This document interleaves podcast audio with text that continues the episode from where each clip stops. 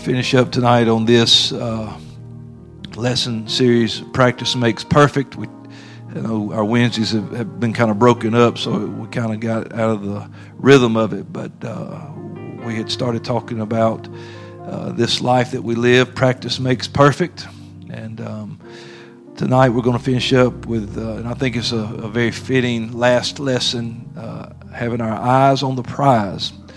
Uh, we've talked about why we do what we do that we uh, are a community of devotion, that we should practice these things together. And, and as a church, we should live a life that uh, the community around us can see that we are children of God, that our steps are ordered in the path of Scripture, and we should follow the Scripture for our uh, daily walk with God. And then um, remember talking about uh, it's what we do, that we need to take action with our faith. And we talked about Rahab and how that uh, even uh, Rahab, uh, her faith, the scripture says she was justified by the actions she took because she believed this God that was coming into that land. So, and so tonight we're going to talk about keeping our eyes on the prize, and we're just going to pray for the lesson and get started tonight.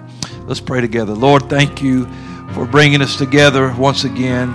Thank you for the promise that if we gather together in your name, that you're here in the midst of us. And tonight, I just pray that you'll open our hearts and minds to hear what you're saying to the church so we can grow and be better. We surely want to be more like you, and Lord, we want to make it. We want to make it home to see you one day, and we ask it in Jesus' name. And everyone said, Amen. And if you would clap your hands one more time to the Lord, give him a shout of praise before you're seated. Hallelujah. Thankful for the Word of God tonight. Thankful to be in His presence. And thank you again for being in church tonight the idea for our lesson is uh, because we are called to be righteous, and since God has called us out of darkness into His marvelous light, uh, there's an expectation on God's people to live a life pleasing for Him. Uh, this idea says that since we're called to be righteous, we must see spiritual disciplines. In other words, the things that we see in Scripture, the, the life that we live, uh, we must see these things as a means and not an end. In other words, we can't get caught up in just service alone, not realizing that there's another life coming. The Lord does expect us to live certain ways. He, he called Israel out of Egypt and he said, Because I am the God that has delivered you from Egypt, be ye holy as I am holy. There would be steps to take to do that. They could not just snap their fingers and be holy among themselves. They could not just live their own way and be holy. The only way to be holy is to live as a holy God tells you, teaches you to learn his ways, to learn about him, to get wisdom and understanding from him. Paul wrote to Timothy, 1 Timothy 4 7 and 8. He's instructing, and one thing I always try to remind people when they read uh, letters in the New Testament, especially these things that Paul wrote to the churches and, and to different these ministers, but uh, he's writing this to people who are they're born again. They've followed the plan of salvation. They've been baptized, repented of their sins. They're preaching the gospel. They're living the life. These are born again people. These are not unlearned, ignorant people that have no idea about God. These are people who know about God and he never stops instructing the church. The church should never get into a place where we feel like we don't need any more instruction, that we can't be reminded of things, you know, all through school, things you learn in first grade, second grade, things like that. You'll find yourself remembering those things uh, sometimes even later, and maybe even into high school. And you know why you can do what you do in, right now in 11th grade is because of what you learned in first grade you build on it. There's a transition that goes on, and even as you grow, you don't forget about the things that got you there. And so Paul is writing to Timothy, but refuse profane and old wives' fables, and exercise thyself rather unto godliness. For bodily exercise profiteth little, but godliness is profitable unto all things, having promise of the life that now is and of that which is to come. And so it's very important to recognize in this instruction here that uh, Paul is talking to Timothy about two lives the life that he is living and the life that he will be living when he's with the Lord. There is a process, a space of time, a transition.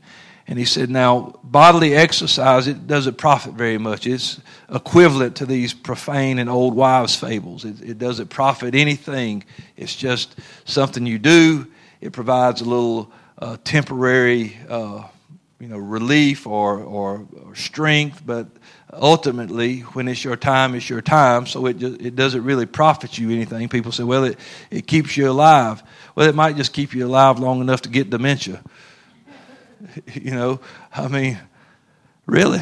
I saw a cartoon the other day, and this old man sitting on a doctor's table, and he's all slumped over and barely hanging to the floor, and no hair on his head, and and he said, "This is what all that clean living got you.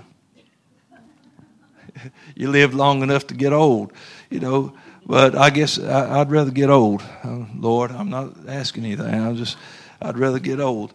But what I'm saying is that these things uh, ultimately, in the big scheme, don't add up to much. And he said, but if you will exercise yourself unto godliness, godliness is profitable unto all things.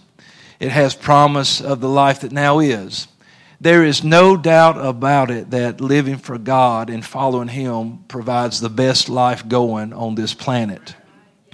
If we are willing and obedient, we shall eat the good of the land.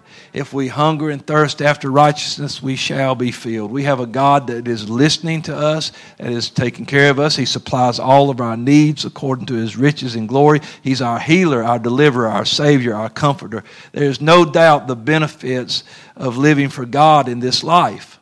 People see it. The Lord said, If you let your light shine, uh, people will see your good works and they'll glorify your Father in heaven. They're going to see the good life you're living.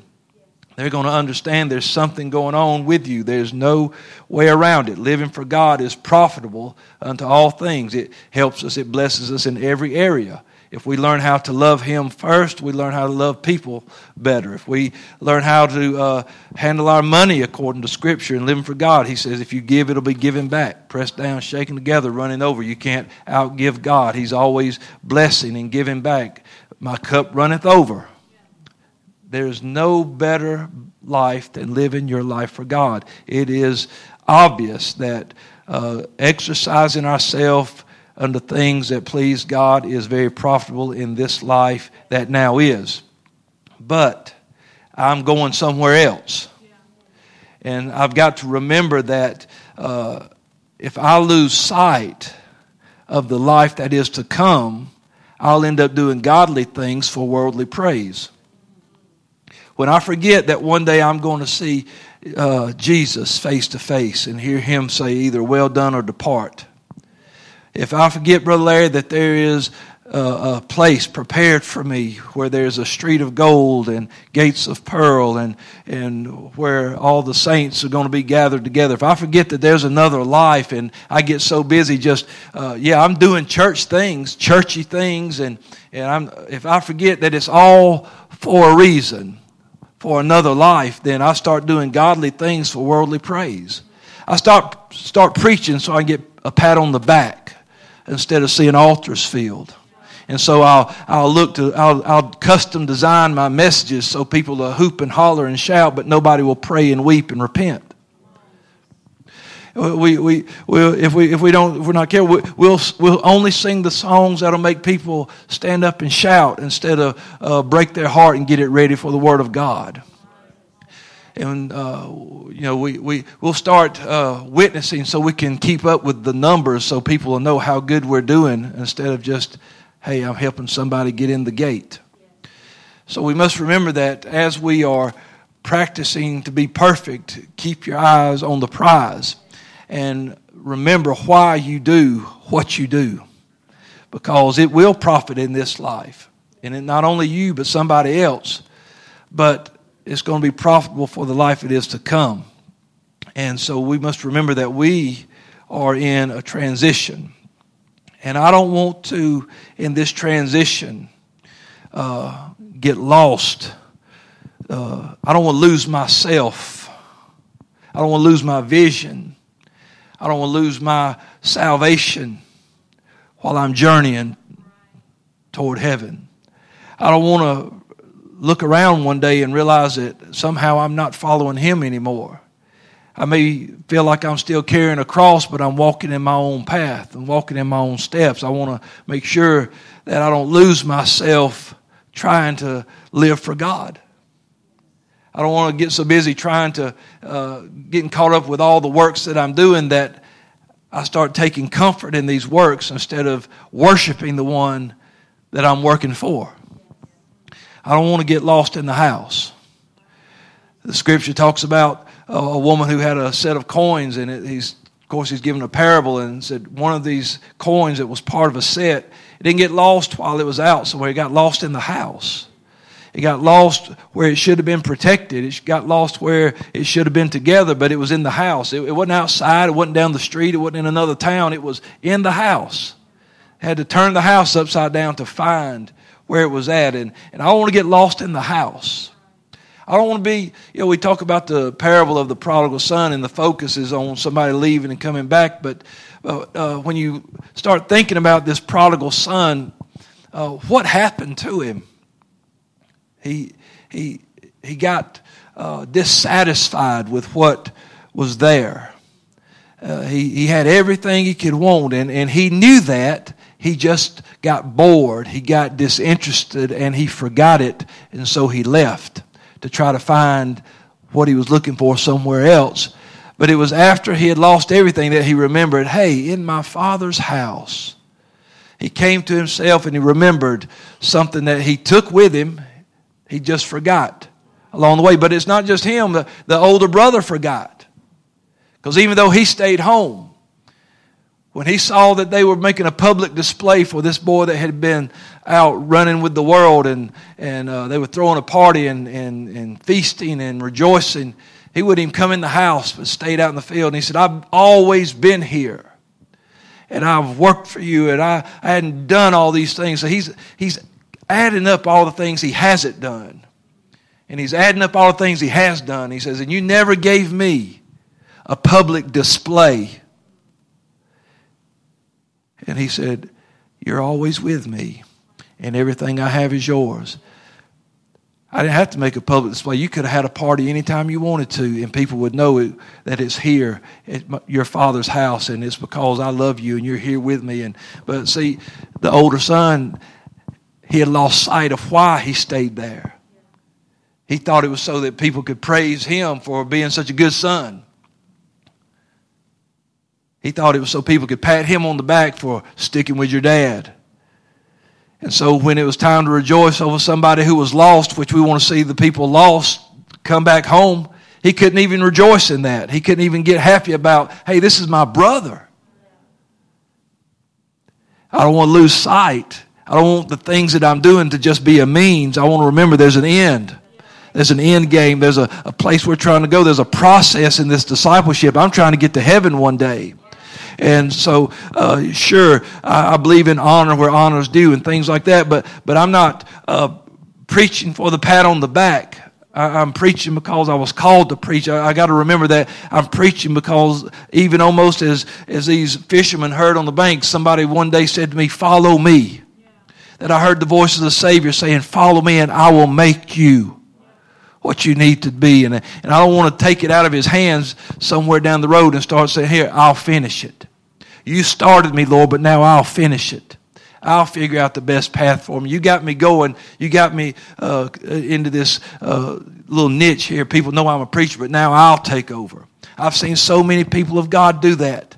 I've seen them get started with God and, and get filled with the Spirit and then take it out of his hands and say, now don't worry, I'll, I'll, customize it to my own thing and I'll do my thing and I'll start my own show. But you know what?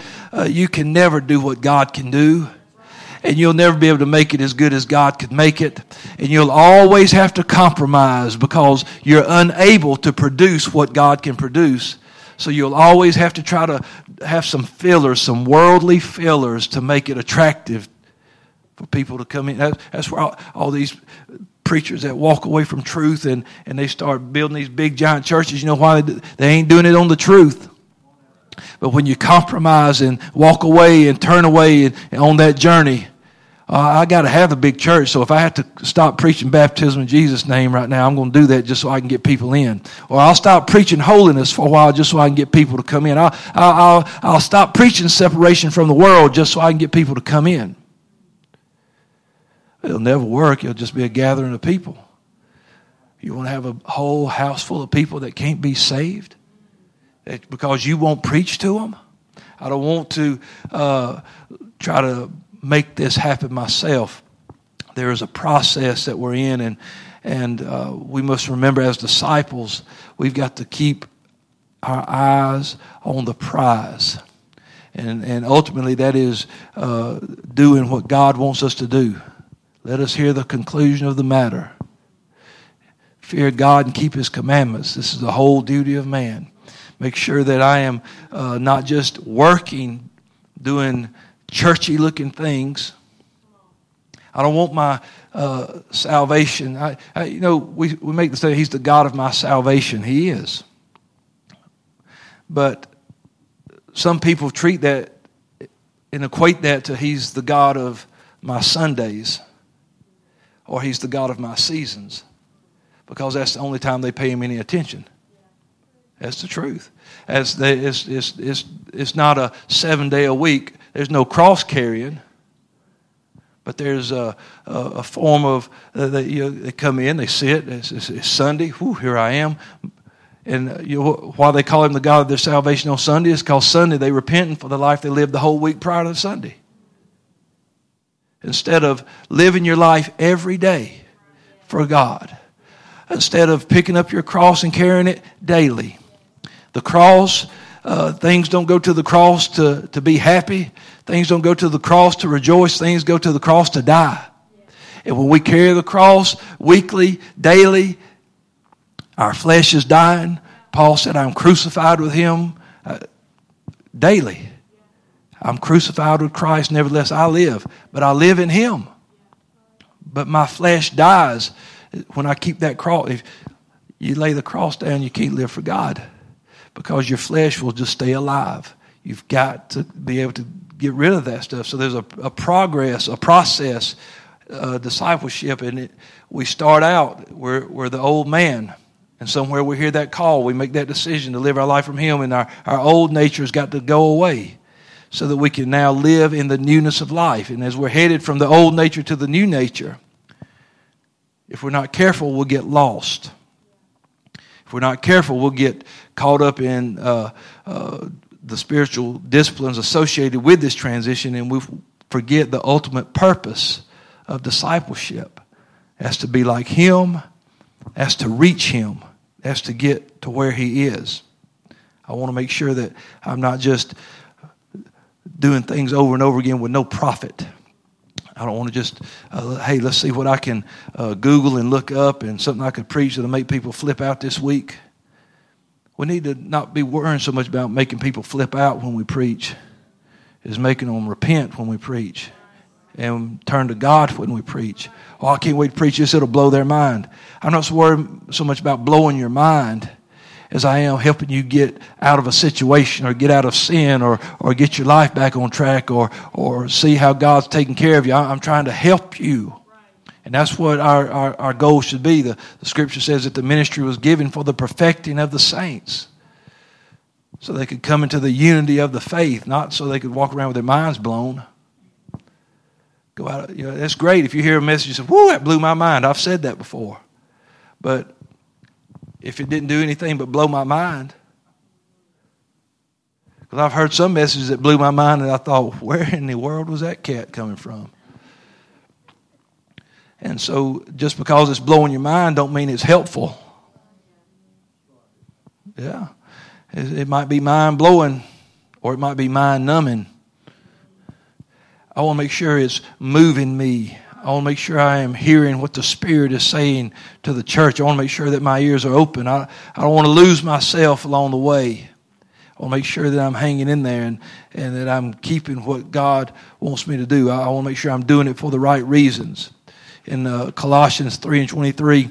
He said, Whatsoever you do, do it heartily as to the Lord and not unto men. Again, this is what he writes to the church. Hey, while you're doing things, remember, you're doing this unto the Lord.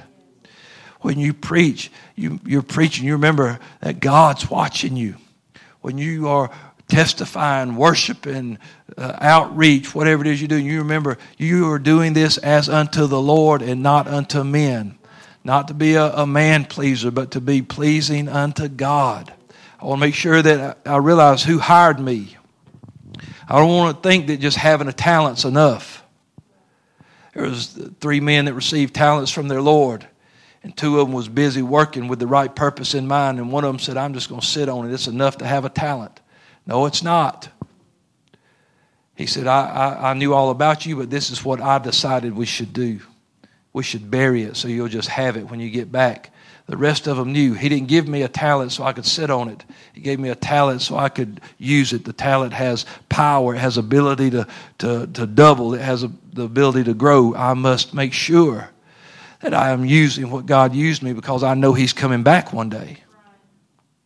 I don't want to be caught just holding my talent because I thought, hey, I'm in the talent club. I want to make sure that I am doing what God called me to do. Paul would write uh, to the, the churches, he wrote to Ephesus uh, in Ephesians 4 and 5 how that uh, the disciples' development in Christ is a process of minimizing the old man and maximizing the new man. Almost like the words of John the Baptist I must decrease and he must increase. Uh, and that's, that's true. We can't, uh, we can't let this old man ha- have more time in our life than the new man does. If we come to God, if we repent, baptized, and we feel the Holy Ghost, and that's all we do, we have not done enough. Because there is a, you've heard me say this, there is a life to live after you are born. Just like you're, after you're born in the natural, there's a life to live. And it don't just happen. It takes people to teach you, it takes you learning on your own for you to live in this world. And when you come to God and you're born again, guess what? That new spiritual life don't just happen. You're going to learn to walk. You're going to, you're going to crawl and walk before you start running. You're not just going to take off. And guess what? It's going to take some people teaching you, instructing you, correcting you, praising you. All of it. It takes all of it and helping you all along the way. And you'll never be so big that you learn it all uh, in this natural life, you never learn it all. You could learn up and as long as you've got your faculties about you, you could be learning something new every day. And if we think we've ever learned it all when it comes to God, look out. Uh, you're headed in the wrong direction. We are, but we've got to make sure that the old man is not getting any time. Paul talked about a war that was going on inside of him, and he said, uh, you know, there's this battle happening inside my, my flesh, my spirit. They're warring, and and uh, you know, you, you've got to uh, whichever one you pay more attention to is the one that's going to get the upper hand. If you spend more time with carnal things, you'll be carnal. And you won't see any spiritual solutions. But if you'll spend your time in the Spirit and you'll spend your time with the things of God, that, that spirit man's to, he's to win out. The Bible says that we can uh, subdue this flesh or we can uh, mortify this flesh through the Spirit. And so there's a battle, but the Spirit's not going to move inside of you and say, just sit back, I'll take care of this. You've got to release that Spirit. If we we got to live in the Spirit, we've got to walk in the Spirit, we've got to walk in the Word. You, if you don't pay any attention to the Word or any attention to God, and you just say, "I'm just going to sit back and let the Holy Ghost whoop everything," It ain't going to do it. It's not going to do it. It will not just fight your battle without you having any concern about it. I'll just do whatever. You just you just keep punching, Holy Ghost. Just keep on punching stuff. Keep on wiping stuff out. Oh, you've got to pray in the Spirit, live in the Spirit, walk in the Spirit, build yourself up in the Spirit. You've got to make sure, maintain that Spirit. It doesn't get old, it doesn't get weak, but if you don't release it, because you can quench the spirit. And so I want to make sure that I'm not quenching the spirit, that I'm giving more time to the new man than I am the old man. Paul mentioned that if I build again the things I destroyed, I make myself a transgressor. And so, in other words, don't the things that God washed away and the things that God got out of your life, quit digging them up, quit hanging out with them, quit holding hands with it, quit revisiting it, quit flirting with it, quit trying to look and see if you can sneak a peek at it. Leave it alone. Let it go. God threw it away. Quit trying to look behind his back and see where it's at. Quit hanging around it. There's got to be a separation. God didn't die, shed his blood to minimize sin. He, he died to do away with it. Here, let me just ease the sting up a little bit. No, he, he, he come to do away with it. And so you don't get to say, well, I, just, you're my comforter, so just comfort me in my wrongdoings. No, he's not going to do that. He's not going to make sin tolerable for you. He wants it to be out of your life. He wants, he, he died to wash away all sin. He had to spill his blood to get rid of that sin. How do you think he feels about people who want to hold on to it? How can you look him in the how could you ever look him in the eye and say, I can keep this, can I? How could you ever go before him in prayer and say, Well, I can hold on to this, can I? Oh, I, I just let them beat me so I could get rid of that, but sure, hold on to it. What? I just died so I could deliver you from that, but hey, whatever. No, that's not what he's going to say. He's going to say, you can hold on to it if you like, but you're not going to be accepted with me as long as you do. Come out from among them and be ye separate, saith the Lord. Touch not the unclean things. God, uh, it ain't just preachers that talk about being separated. God talked about people being separated. I do not want to lose myself on this walk with God. I want to make sure that I am living my life for Him like I should. And so I've got to get rid of this old man. I've got to put him down. I must decrease, he must increase. And so Paul would, uh, in, in Ephesians, he talked about uh, and illustrated various elements of the old and new. He, he painted a picture of our past and then one of our future. And so he would remind the church hey, these are the things that are going on. These are the things you've got to remember because there's coming a day and just like every preacher ought to remind his congregation every once in a while, hey, saints, there's coming a day. There's coming a day where there's no more, hey, just give me another week, I'll get that right. Give me another day, I'll get that right. Give me one more service, Lord, I'll get that right. There's coming a day where that day won't exist anymore. And we've got to make sure that we are working and striving to get it right now. There is nothing worth losing out with God over. Nothing. There ain't nobody worth losing out. There ain't nothing, nobody. I'm telling you, whatever is offered to you in exchange for you living right and living for God, it's got to go because it is not worth it. What would it profit a man if he should gain the whole world and then lose his own soul? Or what will a man give in exchange for his soul? What, what could you possibly trade eternity for? What do you think here, just anything that you could have that would be worth missing heaven for? There ain't nothing worth missing heaven for. And so we must remember that, that God has brought us out. He's, he's, he's helped us. He's fixed us. And, and, and we've got to put on this new man and live our life for Him. And remember that the things I do, I do because one day I'm planning on hearing Him say, Well done, good and faithful servant. I, will never forget it. Uh, I, I, guess, uh, or I hope I don't forget it. Anyway, but Sister Vesta Mangun said a couple of years ago when we were, because of the times that she was speaking that day, and she said, The Lord cannot look at me and say, Well done, if I have not done well. And but I'm tell you that little simple statement just sent shivers down that whole room because it was what a truth just slapped everybody right in the face. He cannot say, Well done, if I have not done well. And so I've got to do the things that He called me to do, and then I've got to do them with the right attitude, with the right purpose in mind, that I'm going to see Him one day, and He will be the one who lets me in or keeps me out. He's either going to put me to the right or to the left. It's going to be up to Him. I want to make sure that I'm in the right place when that comes down. So, our old life, uh, Paul wrote in, in Ephesians, is one that's uh, led by uh, a futile mind and darkened understanding, and it alienates us from God. Ephesians 4 17, he said, This I say, therefore, and testify in the Lord that you henceforth walk not as other Gentiles walk in the vanity of their mind. Paul was talking to the church and he says, I'm telling you that you don't get to walk like the rest of this world walks. That's who you were, that's not who you are.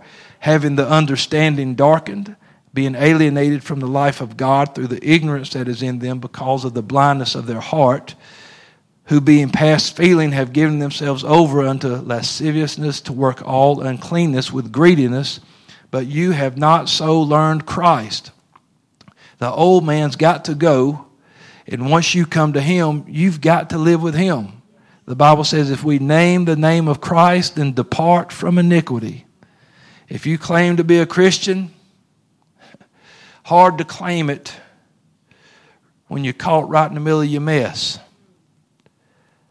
Yeah, it is when when uh, you if people are if you're sitting in a place stoned out of your gourd trying to tell somebody how big a christian you are hard for anybody to buy that i'm not saying that people who are christians can't make mistakes and end up stoned but if that's the life you live oh no man god loves stone people yeah he does stone people ain't gonna make it in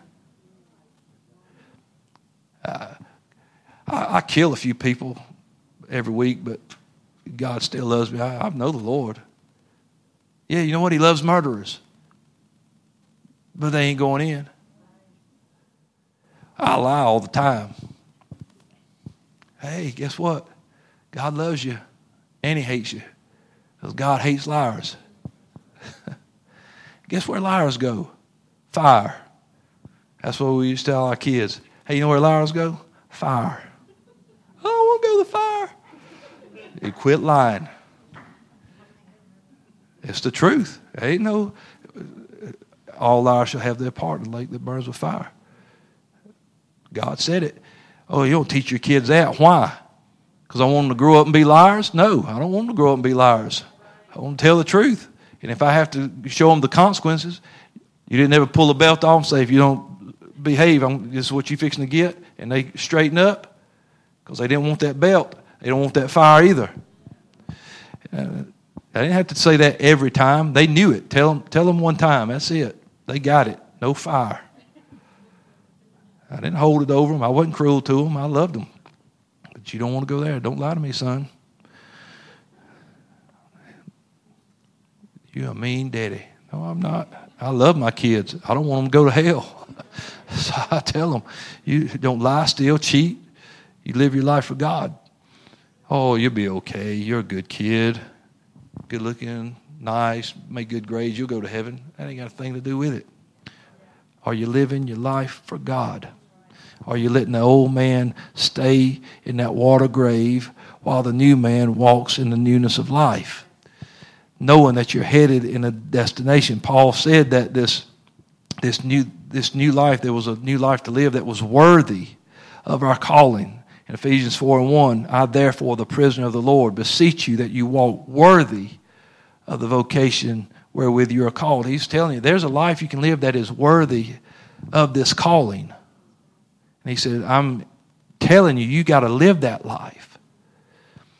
Once he's called you, you don't just get to do whatever you want to do. And it's not that God took free will away from us or joy or happiness away. He took away all the things that would kill us the wages of sin or death. He took away the things that would destroy us. I know that it's probably old fashioned to this world today. for people to actually live for God, to be God fearing people. The world has its brand of Christian, and it's mixed up in every kind of thing you can think of. But where will the people of God be? The ones where signs and wonders are following, the ones where uh, they stay away from the things of this world, where they won't load themselves down with weight and sin that will so easily beset them. But they run the race with patience, looking unto Jesus. That they pray about things, they seek God, they go to church, they love living for God, they'll praise God without worrying about what somebody thinks about it. They won't partake of things that uh, everybody else is doing. Where, where will those people be? Where will, where will that happen at? So Paul's telling us there's a new life to live, and it's worthy. You can live a life that is worthy of this calling. That means to follow the things that we're supposed to do. He declared that we become and remain united together, endeavoring to keep the unity of the Spirit in the bond of peace. This is what the new man is supposed to be doing. Becoming like him means that uh, we're going to be truly righteous and truly holy. In verse 24, he said, In that you put on the new man, which after God is created in righteousness and true holiness. Have we put on that new man? That's more than joining a church. I'm talking about have we put on that new man where our life is now different than it was before. And I don't, I'm just, I'm, even if you were raised in the church, did you finally hit that point where you said, now I'm going to obey God?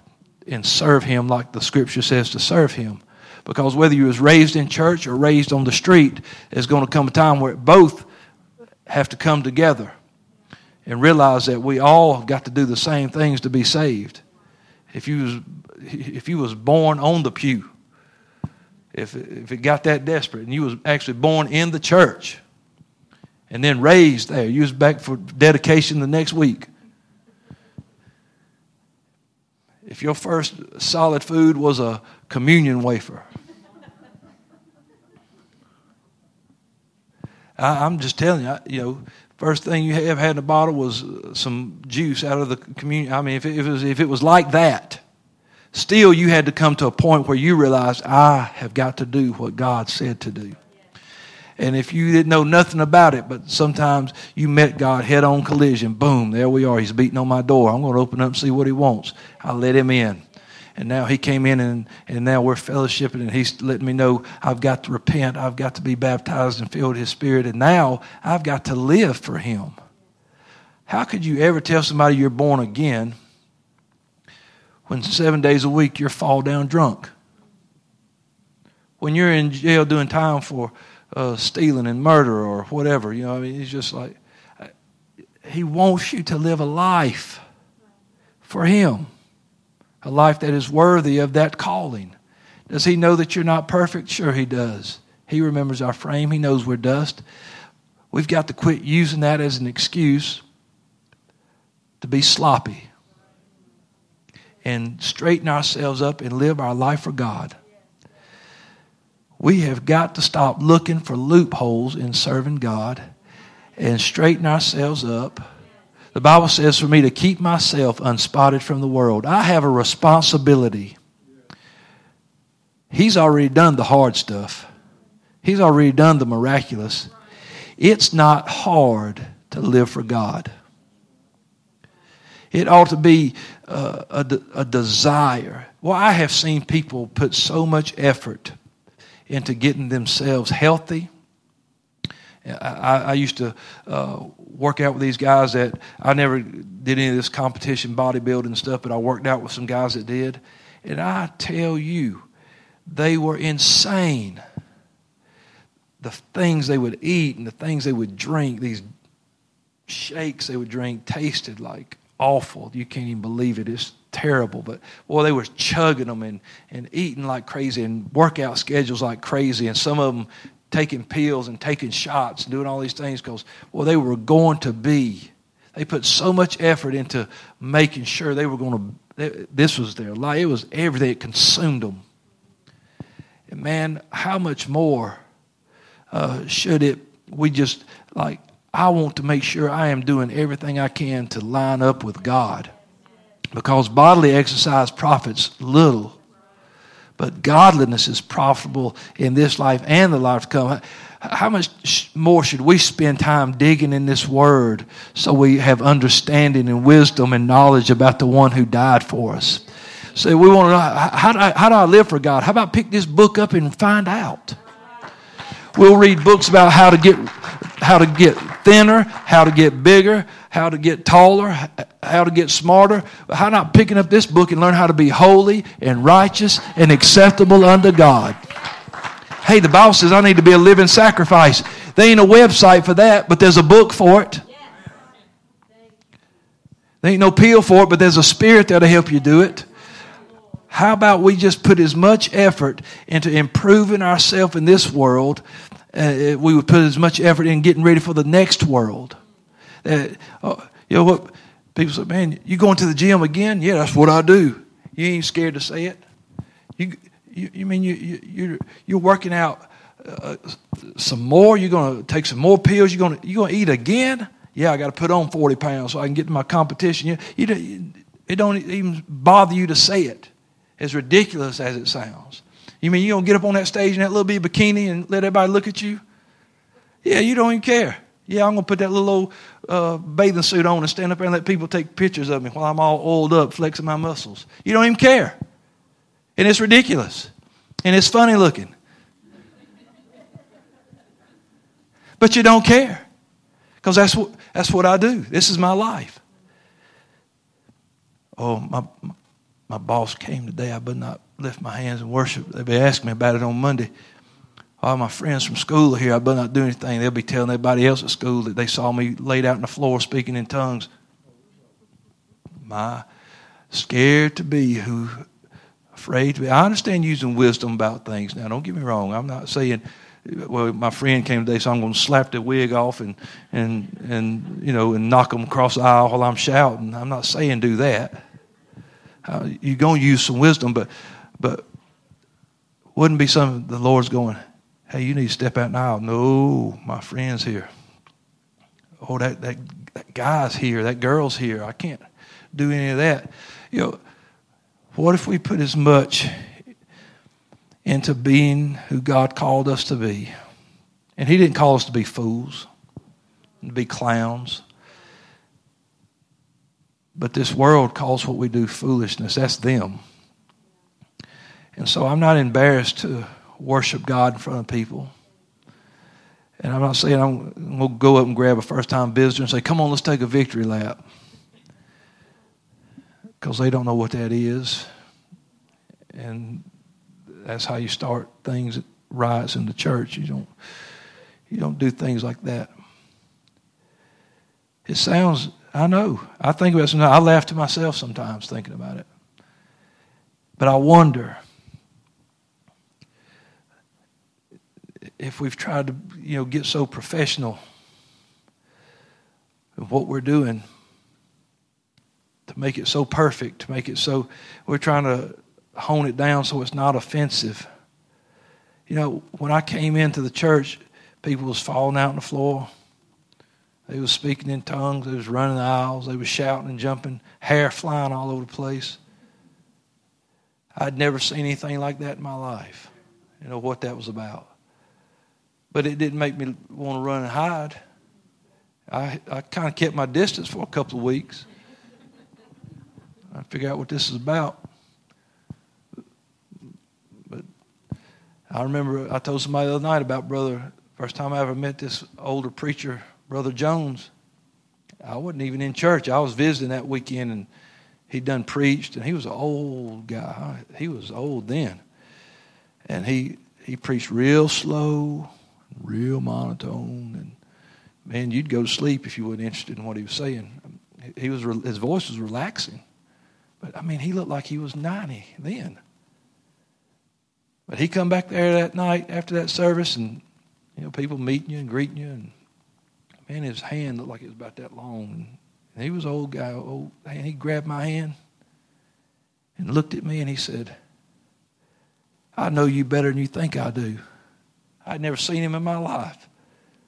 I'm, I'm, I'm like this. Looking at him, you know, I couldn't take my eyes off of him. He was burning a hole through me with his eyes. But he said, I'm going, he said, You're not going to be sleeping much at night. I'm going to be praying for you. And he turned loose, and I was like, What in the world was that? That was on Saturday. On Wednesday, I was in the altar with them hands in there going, God, save me. He wasn't ashamed to be what God called him to be. And it didn't scare me. I just didn't know what happened.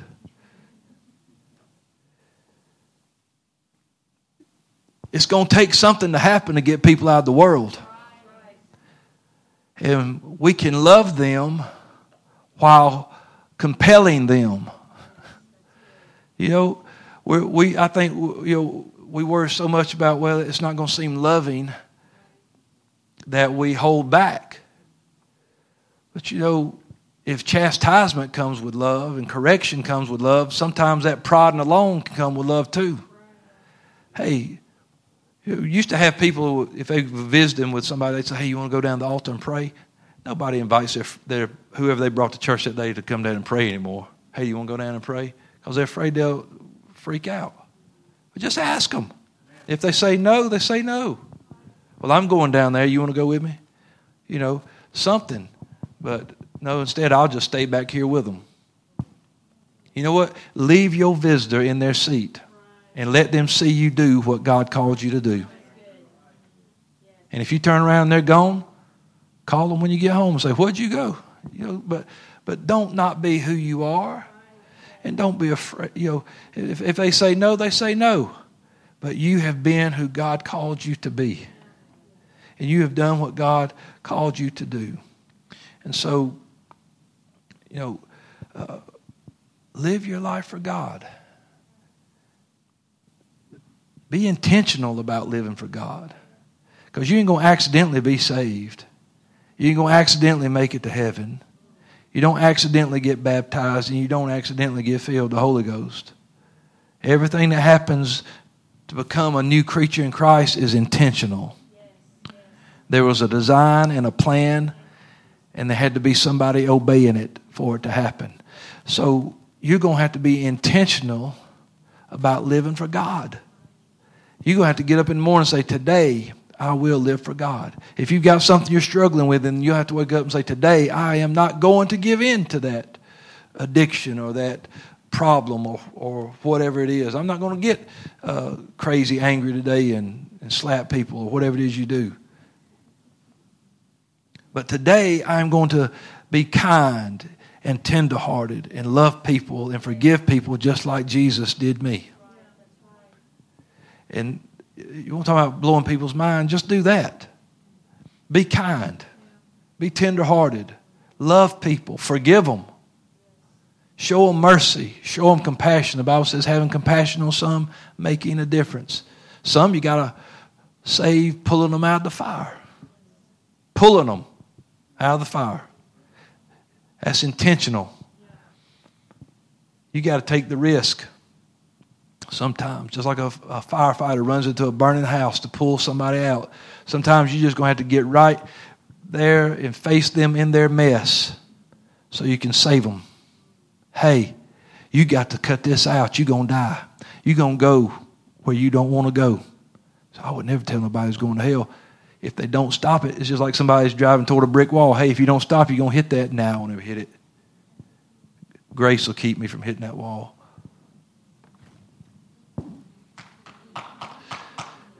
Yeah, well, let me tell you something. You keep living like you're living, you're going to end up in a place you don't want to end up in. And I love you enough to tell you that. If we believe that there's a, a hell fire, why in the world? If you knew somebody, if your best friend was fixing to go to their house and you say, hey, I know for a fact somebody's waiting inside to kill you when you get there. Well, I don't want to tell them, it might offend them. You'd be holding on to them. You'd steal the keys. You'd pop the tires. You ain't going home. Because if you do, somebody's in there, they're going to kill you. I know it. I've got information. It's a fact. It'll happen. Well, you know what? The Bible talks about how people are going to end up in the wrong place. And if your best friend or somebody you know that you love, that you say you love, hey, you know, talk to them about the Lord. They don't stop, you might have to tell them, hey, you know what? Hell's just as real as heaven. And people's going. You don't want to be one of them. It's time to examine yourself. Ooh, y'all ready for me to stop? Whew. Stop, preacher, stop. We've got to remember why we're doing what we're doing. He that winneth souls is wise. We're laborers called to the harvest. We are the body of Christ. We're workers together with Him. Every action that I do is not uh, for accolades in this world, it's because there's an end game. There's a life coming, eternity coming. The books are going to be open. People are going to stand before the judgment. People that I preach to are going to stand at the judgment seat. People that I worked with, people I went to school with, people that I interacted with in restaurants and supermarkets and wherever else, people are going to stand before the judgment seat. Mm. Whew. I got to figure out how to get out of this now. Listen, let's live our life for God. Practice makes perfect. There's an end game. Let's don't get caught up in doing things that, that don't mean nothing. You remember years ago, some of you old enough to remember this in, in school, we had to take the presidential fitness test in PE. You remember doing that? It was like you had to see you could do so many sit-ups within a minute, so many push-ups, so many jumping jacks, so many pull-ups. You had to jump rope for so long, and then you had it was like you had to run a certain distance in a certain amount of time. And if you did that, you got a certificate, had the president's signature on it. It was the president's PE fitness award thing, whatever. And you know, the people who always did best at it were the ones that were already like football players and basketball players because they were already used to doing this kind of stuff. But you get these guys that were little science nerds and bookworms and stuff like that. You know, they can't run a mile. They was failing. Wasn't nobody getting a certificate. None of them guys getting a certificate. They couldn't climb no rope to the ceiling of the gym. They couldn't do stuff like that. But you know, it was uh, these athletes they were able to do that because these were the exercises they did to become better athletes. It was an end game. Well, now they have competitions just to see how long you can jump rope. Not so you can be a better boxer or a better football player or a better baseball. Just, hey, let's see how. All it is is about the exercise, but there's no end game. Just, hey, I can do, I can jump rope for eight minutes straight without dying. I can do 600 sit-ups in a minute, and you know, and uh, why? Are you a boxer? No, no. I I actually a school teacher. What's having abs like that got to do with teaching school? You know? You know, there's no end game in, in, it. They just do it just to do it. They're they're stuck in the calisthenics of it, and there's nothing. It, it don't mean anything. I don't want to just be well, I can, I can preach a thousand messages and make them shout every time. Get a big pat on the back. Get my own website, whatever. Get me a helicopter or a jet plane. Blow on people and make them fall out, whatever. I won't have some kind of motive that promotes me. Look what I can do. I don't care. I've told God this more times than I can remember now over the years. I don't care if anybody remembers my name. Just let them remember you. Just let them know. Just let them be saved. If I, when we would preach revivals, I would say that in every prayer before I preached. God, I don't care if they remember who I am at all. Just make sure they remember you. Make sure that you get through to them. So we got to remember that there's something else coming. Paul said that very well when he wrote to the church in, in Philippians. He said, I'm trying to apprehend the thing that I'm apprehended for. I'm chasing after something. He said, I hadn't got there yet, but this is what I do. I forget the things that are behind and I reach forth and I'm, I'm, I'm pressing forward for the prize. There's a prize. I'm trying to trying to know all I can about Jesus. I've counted everything that was in my life that was good. I've counted just waste so I could know Him. It was all about Him. Anything I do now, any preaching I do, any traveling I do, anything I go through, it's all for Him. That's the attitude to have. Paul's writings on that in Philippians, that's, that's it. That's the, that's the guideline. He, he told us to, to follow Him as He follows Christ. That's the example. Realize I have not yet attained but this one thing I do. I haven't apprehended it yet. I haven't caught it all yet. And I won't until I walk through that gate. But right now, I'm going to keep on doing with that goal in mind. I'm going to keep on with knowing that one day I'm going to see him face to face. One day I am going to see Jesus face to face. And I don't want to be like some people who maybe forgot why they started Lord, didn't we do many mighty works in your name? Didn't we cast out devils in your name? And he's going to look at them and say, I never knew you. You might have done it in my name, but you never. There's a lot of people, identity thieves. They do a lot of things in people's name, never got the okay from the one who has who actually has the name. There's a lot of people use his name today, especially. It's a great marketing tool, either for negative or positive. They take his name and they print it, they write it, they use it, they stamp it, they paint it. It's on cars, it's on shirts, it's on tennis shoes, it's on anything you can think of. He is a great marketing tool today. That's what this world has turned him into. And it's the name above all names. Maybe it's just my two cents, my opinion, but I think to be careful about what you write his name on, what you put his name on. A name that, that saved you, I think to be careful about what you put it on. It's a name that's above every name. I better stop. Let's stand together. I'm glad to be his disciple. I'm glad to serve him. I want to make sure I remember there's an end game. I want to make sure I remember that there's a reason that we're here. He called me out of darkness into his marvelous light, that we should show forth the praises. We're supposed to show forth praises. We're supposed to be living a life for him. We're a chosen generation, a royal priesthood, a holy nation. Living sacrifice, wholly acceptable unto him. That's our reasonable service.